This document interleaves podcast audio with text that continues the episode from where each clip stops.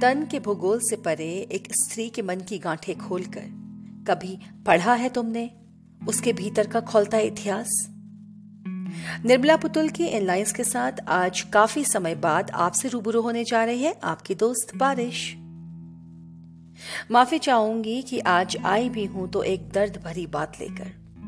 हुआ यूँ कि कुछ दिन पहले मेरी एक फीमेल कोलिक की अनटाइम डेथ हो गई। खबर सुनते ही जैसे पैरों तले ज़मीन खिसक गई। विचारों के हथौड़े रह रहकर माथे पर प्रहार करने लगे। खबर की सच्चाई पता करने के लिए जिन्हें भी फ़ोन किया, उन सभी का कहना था कि ऐसे कैसे चली गई? जा भी कैसे सकता है ऐसे कोई?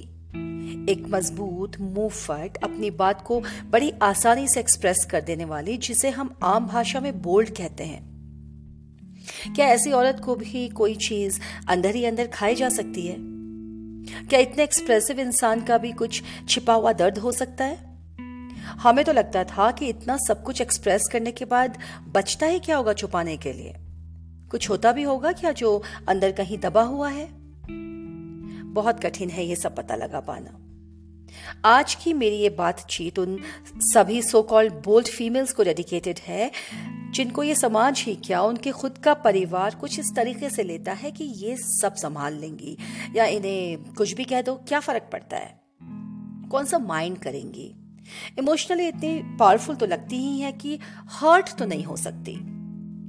लेकिन दोस्तों, एक स्ट्रॉन्ग से दिखने वाली औरत के अंदर का भावनात्मक झंझावात शायद एक आम आदमी की समझ से परे है।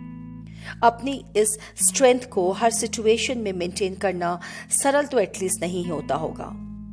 एक बैलेंस एक स्माइल इमोशनल पोइज अपने अंदर की हलचल और स्ट्रगल को ताक पर रख आँखों से छलकती खुशी। आवाज़ की एक जानी पहचानी खनक। ये सब प्रोफेशनल प्रेजेंटेशन की कला ही तो है शायद। मुझे ना ये पता है कि हमसे कुछ भी शेयर किए बिना अचानक चली जाने वाली इस कोलिक की कोई मेडिकल हिस्ट्री थी या नहीं? ना ही मैं ये जानती हूँ कि उसे कुछ दुख था भी या नहीं। या ऐसी कोई बात थी भी उसकी ज़िंदगी में जो एग्जिस्ट करती हो जो उसे इतना परेशान करे कि उसको कार्डियक अरेस्ट से जान देनी पड़े? मैं जानती हूँ तो कल इतना कि मज़बूत दिखने वाला हर इंसान, चाहे वो आदमी हो या औरत, अपने अंदर ऐसी बहुत सी परेशानियों को लेकर बैठा है, जो उसे लगता है कि वो सॉल्व कर लेगा। और इन्हीं परेशानियों के अनसॉल्व रह जाने की सूरत कभी कभी बहुत कुरूप हो सकती है। ऐसे कई उदाहरण हमारे सामने रोज आते हैं।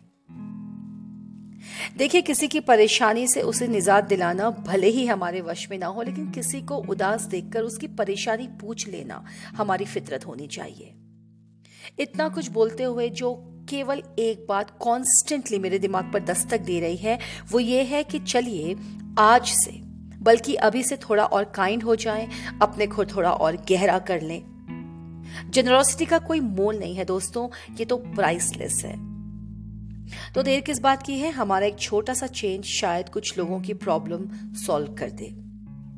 इसी मैसेज के साथ विदा लेती हूँ फिर से मिलने के लिए। Till then keep the faith